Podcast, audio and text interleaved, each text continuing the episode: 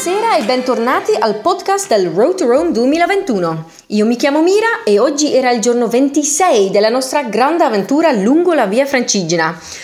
Oggi eravamo ancora nella regione Grand Est, però in realtà a fine giornata abbiamo cambiato regione. La terza regione della Francia che attraverseremo eh, quest'estate lungo la via Francigena e quindi ora siamo nel Bourgogne-Franche-Comté. 28 km ci aspettavano stamattina quando siamo partiti da Culmont verso Le Fond, però ora che siamo arrivati ci siamo resi conto che in realtà ne abbiamo camminati 31 31 sono un bel po' di chilometri, infatti li sento molto nella gamba, nelle gambe, però soprattutto quella a sinistra per qualche motivo strano.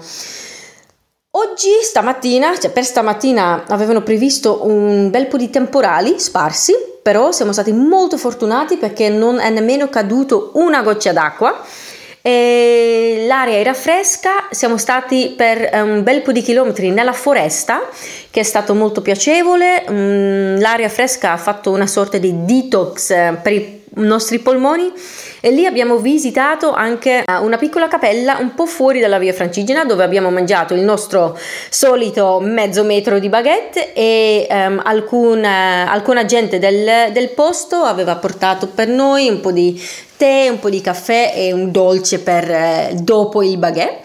Eh, dopo questa sosta ci siamo resi conto che in realtà ci mancava ancora più di metà eh, del, della tappa e quindi abbiamo continuato a camminare sapendo che l'arrivo a Le Fond sarebbe stato abbastanza tardi. Infatti siamo arrivati a Le Fond verso le sei e mezza, che è tardi soprattutto perché domani qui in Francia c'è 14 juillet, la festa nazionale del paese. E questo vuol dire che stasera um, nel paese vicino a Le Fond, Champlit, dove si trova anche um, la sede francese della nostra associazione, c'è una sorta di festa del paese, c'è un mercato artigianale um, di artigianato con cibo locale e verso le 10, 10 e mezzo ci sono anche i fuochi d'artificio, quindi in questo momento ci stiamo preparando per uscire e per scoprire um, sì, questa, questa festa locale e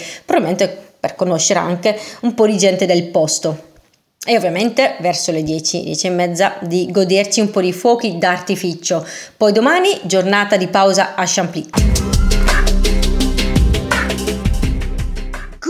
Evening and once again welcome back to the Road to Rome 2021 podcast. My name is Mira and today was day 26 of our big adventure along the Via Francigena. We were still in the Grand Est region today, but we actually changed regions. We are now officially in Bourgogne-Franche-Comté. This morning we set off for a 28 kilometer walk from Culmont towards Leffond. However, now that we have arrived, we realize that we actually walked 31 kilometers, which is quite a lot. For this morning, um, the weather forecast was ra- rather gray. We they, they expected um, thunderstorms, and so we set off with a little bit of a hesitation. But actually, the day turned out to be perfect weather for walking. Fresh, cloudy in the morning, and then slowly the sun came through. Um, today was a day spent a lot in the forest. We walked a lot in green foresty areas. Um, very beautiful, very fresh air. I really feel like my lungs got a proper detox today.